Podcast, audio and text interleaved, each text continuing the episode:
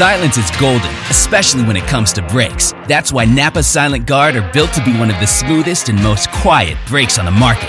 Made with fiber reinforced shims that eliminate noise for the life of the pad, rubber coated hardware for a better fit, and quality design that meets and exceeds OE performance. Silent Guard brakes deliver the stopping power drivers demand. Available now at Napa locations nationwide.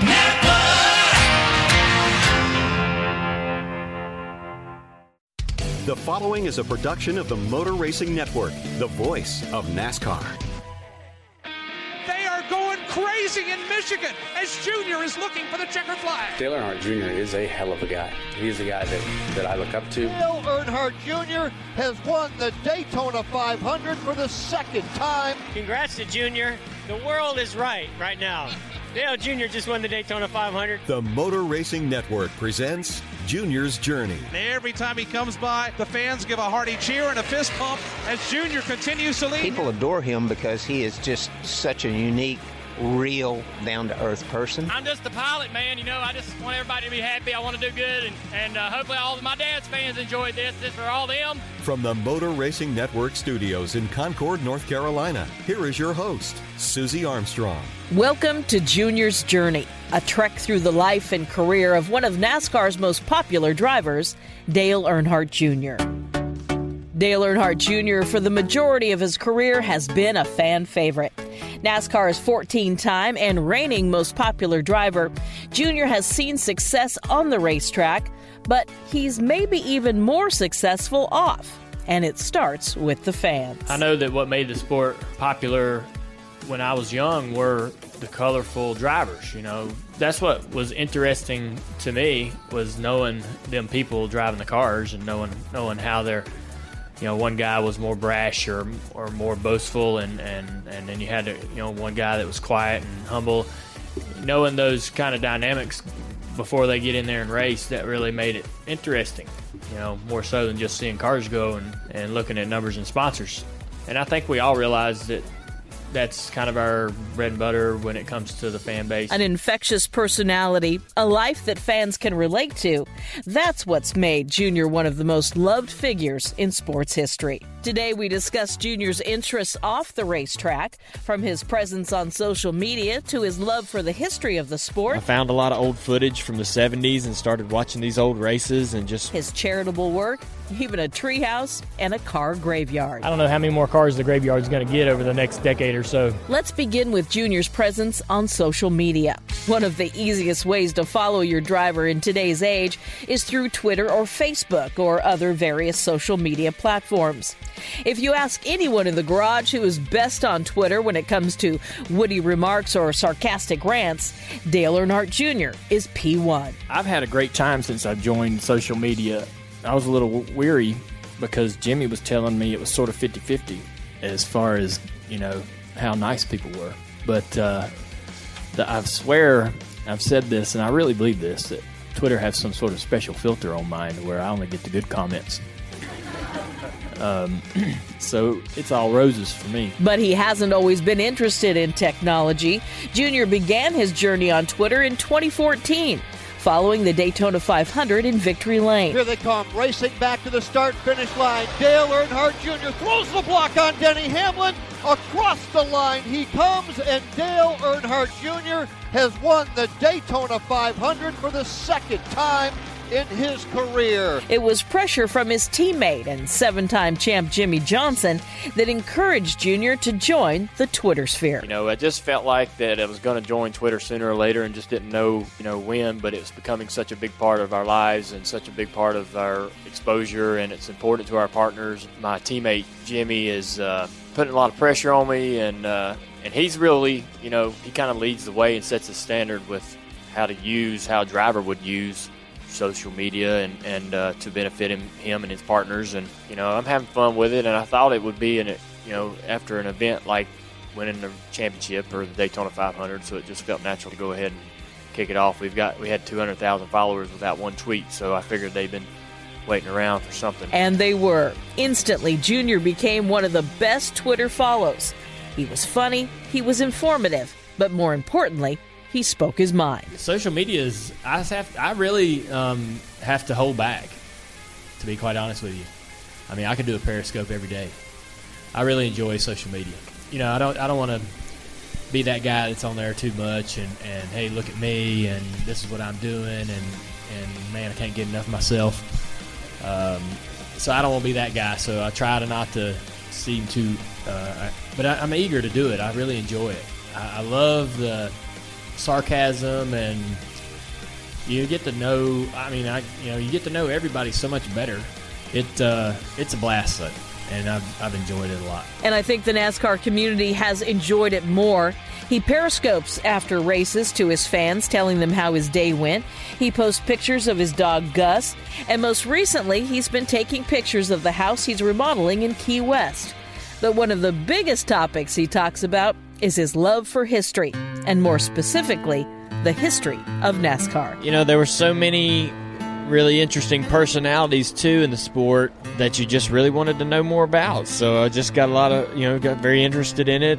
Um, I found a lot of old footage from the 70s and started watching these old races and just kind of fell in love with it. His grandfather was a race car driver. His name was Ralph Earnhardt. His father was arguably the greatest ever in Dale Earnhardt.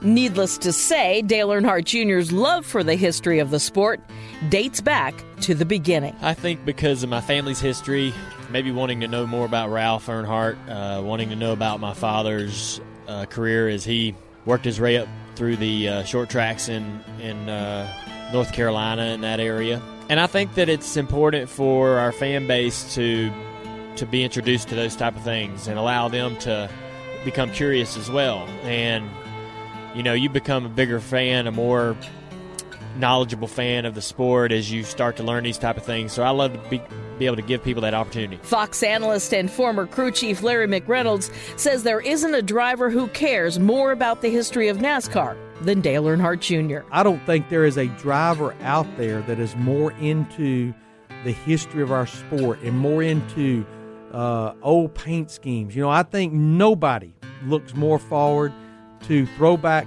race weekend at Darlington more so than Dale Earnhardt Jr. You know, he maybe doesn't get a say so in a lot of the paint schemes that they put on that 88 car, but I promise you, when it comes to the paint scheme for Darlington, the Southern 500, I bet you he has a huge hand in it. But I think he enjoys watching things about it. I think he enjoys reading things about it.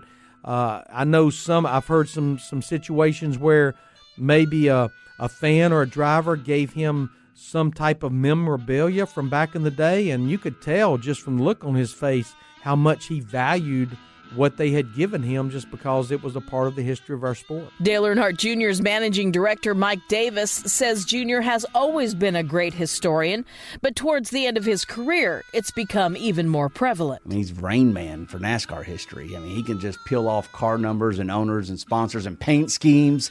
And, you know, what car had a red stripe down it back in 1978? It's ridiculous, right? If you could make money off that, it'd be a good career move for him. But uh, while I never really knew him like that in the beginning. I'm, I'm sure he always had that appreciation and fascination for the NASCAR history. I mean, he's he's grown up in it. I don't know. I mean, like you know, he went to Germany to go study his genealogy. Uh, maybe that was uh, something that he sort of acquired, um, you know, over the past five six years. But uh, he I'll put it this way: he knows so much of NASCAR history that it it can't be something that he just picked up recently. Like there's I don't know that there's enough books out there that he could read in the last 5 or 6 years to know all he knows. He would have to have had an appreciation for that almost his entire life, right? And he has to pull from those uh, years when he was a kid and knowing what, you know, Jimmy Means what type of shoes he wore at Rockingham. I mean, God, I mean, like the guy knows all of it. So, uh, you know, he's it's pretty fascinating, and you know, you learn something from him all the time uh, when it comes to NASCAR history. He would be good. Boy, I tell you what, the, he'd be good uh, in the NASCAR Hall of Fame as a tour guide. the executive director of the NASCAR Hall of Fame and MRN's lead pit reporter, Winston Kelley, says Junior has passion for everything he does. I just think that's how he is, that he doesn't do anything halfway. I was talking to uh, LW's brother in law yesterday and LW was talking about how you know he was looking up something on the internet. He said, "I'll ask Dale Jr. to do that." He loves that type of challenge, and he can find anything.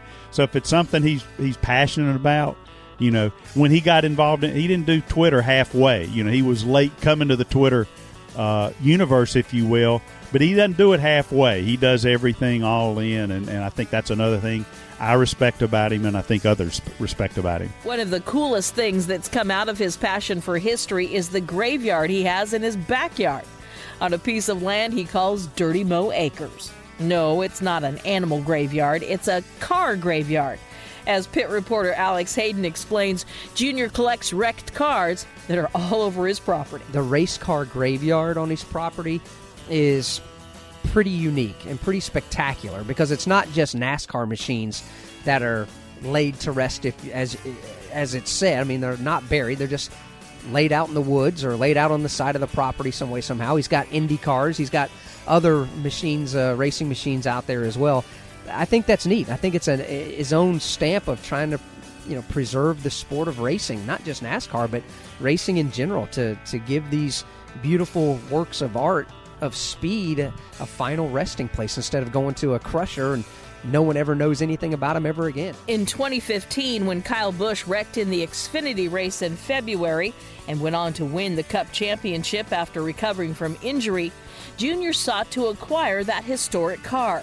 It's now in the NASCAR Hall of Fame, but Junior says it would have been a nice addition. How he was able to get through that and get healed up and come back and make this chase, I think that that car is a symbol of something bigger. I've never bought cars and I won't buy cars. Fans think I go out and buy these wrecked cars, but basically I just have to know someone and hopefully a crew chief or a driver calls me and says, hey, you want this thing. But what's happened is the teams have gotten so secretive about how they build their cars that they want nobody's nobody's giving cars away anymore. So I don't know how many more cars the graveyard's going to get over the next decade or so. Former Cup crew chief Slugger Labbe describes Dirty Mo Acres as a wild place. Uh, only certain people get to go there, but uh, the parties that I've been to have hurt.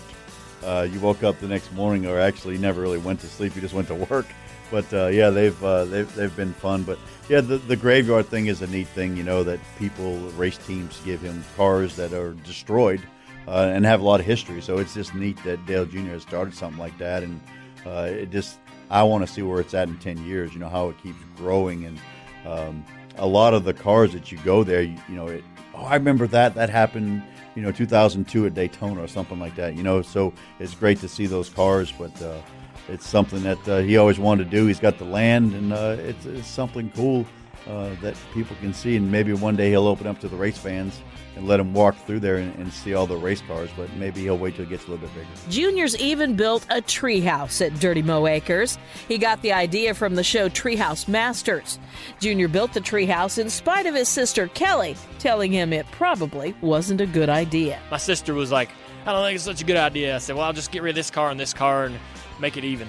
Uh, and we're you know we're reclaiming windows and, and and using old wood and all that stuff. Amy's searching out all these great little deals for us to get free stuff when we can to help cut cost on it. But it's been a lot of fun, and I can't wait to show it off once we get it done. You know, I'll take some pictures and let you guys take a look. Junior has many other interests, whether they are pure recreational or their business ventures. He owns Whiskey River in downtown Charlotte. He started his own media outlet that produces podcasts called Dirty Mo Radio. And he, of course, owns Junior Motorsports, an Xfinity Series team, which we'll talk about in an upcoming podcast. Junior's longtime business manager and his father's former PR manager, J.R. Rhodes, says Junior has always been business savvy. He does his homework is the best thing I can say. He doesn't dive into something just to dive into it. He studies it. He he knows more about it than most when he brings it to the table because he's, he's he didn't just think about it. He's been thinking about it. He does his homework. He asks the questions. He does the research. With Google these days, you can find a lot of stuff that we couldn't back in the day. Um, and he's up on technology, and I think today's business technology is where it's at. Um, and throughout his career, he's been able to read people because you're around so many people and in his in his career and the people you come across i think he knows the right things to go and he knows the right people to do you know and, they, and when he gets the right people in place and sees that they have uh, a passion for something he he's not scared to invest in them and his ideas into the business that he does. Rhodes says Junior isn't day to day with the business side, but is brought in the loop on every big decision. Well, I handle a lot of the day to day. People say, "Well, you shouldn't be worried about the bar. Be racing cars." Well, he doesn't worry about the bar. He, we worry about the bar. We worry about the production company. We worry about everything else. He just worries about racing. Um, he's involved. I mean, I don't make any moves without he without him knowing or without Kelley knowing. You know, here's here's what we're doing. Here's what we're thinking. Or he's out somewhere and he'll say, "Hey, you should try this. It's really big here."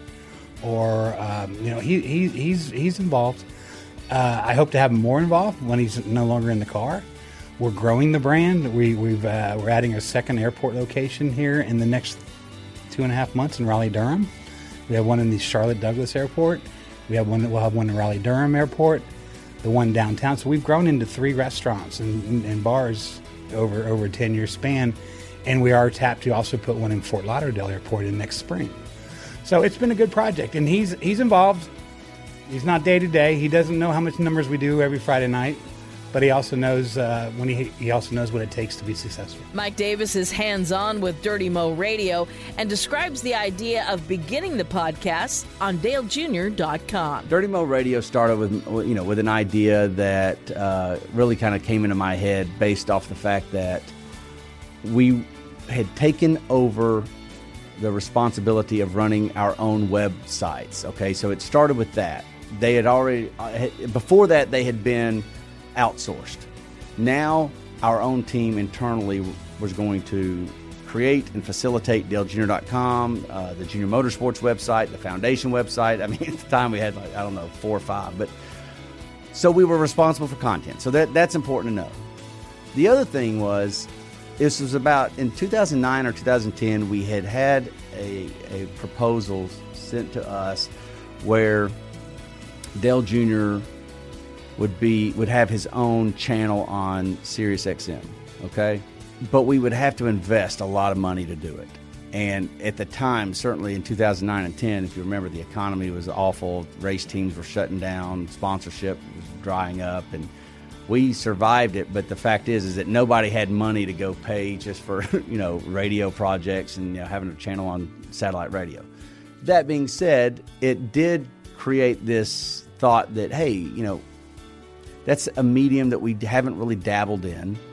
Dale did have his own radio show when it was just XM, but he did that for a couple years. But you know, th- this is different. This would be a you know sort of a network of programming, but really it was the the motivation was we have to create content for our websites. And of course, Junior will dive even more into broadcasting next year as he signed a deal with NBC Universal. So we've talked about his hobbies, we've talked about his interests, and even his business ventures. But probably the most underrated, yet most important asset to Junior's time off the track is his charity work.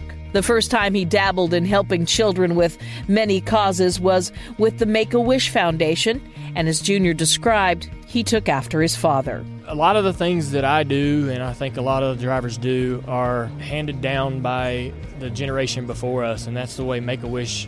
That's what Make a Wish was to me. My father was a big advocate for Make a Wish, always doing the uh, meet and greets with the with the kids, and it's just like Richard Petty set the standard for time you spend with fans. If they if a fan asks for an autograph walking through the garage, you stop and you give it.